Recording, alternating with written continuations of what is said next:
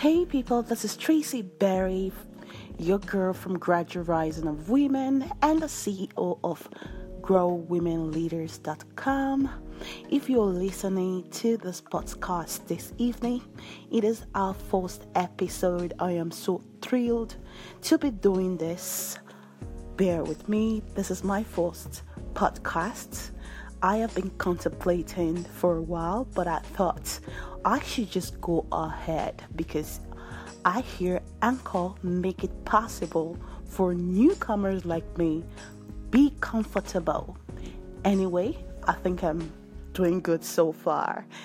What this podcast is going to be all about, we're going to be talking to immigrant women in leadership and in business. This is where or supposedly, should I say, a playground for the women that is in business and also in leadership.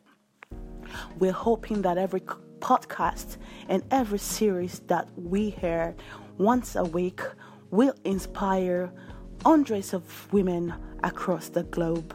And uh, we are looking forward to what this is going to bring.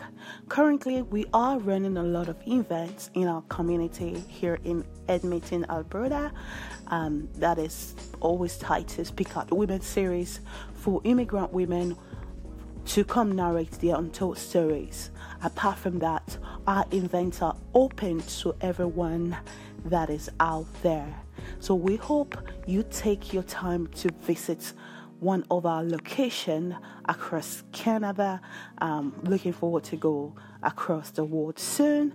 So let's go ahead and kind of get to know about what we will be talking about when we say women in leadership. What does that concept actually mean? Women in leadership, women in business.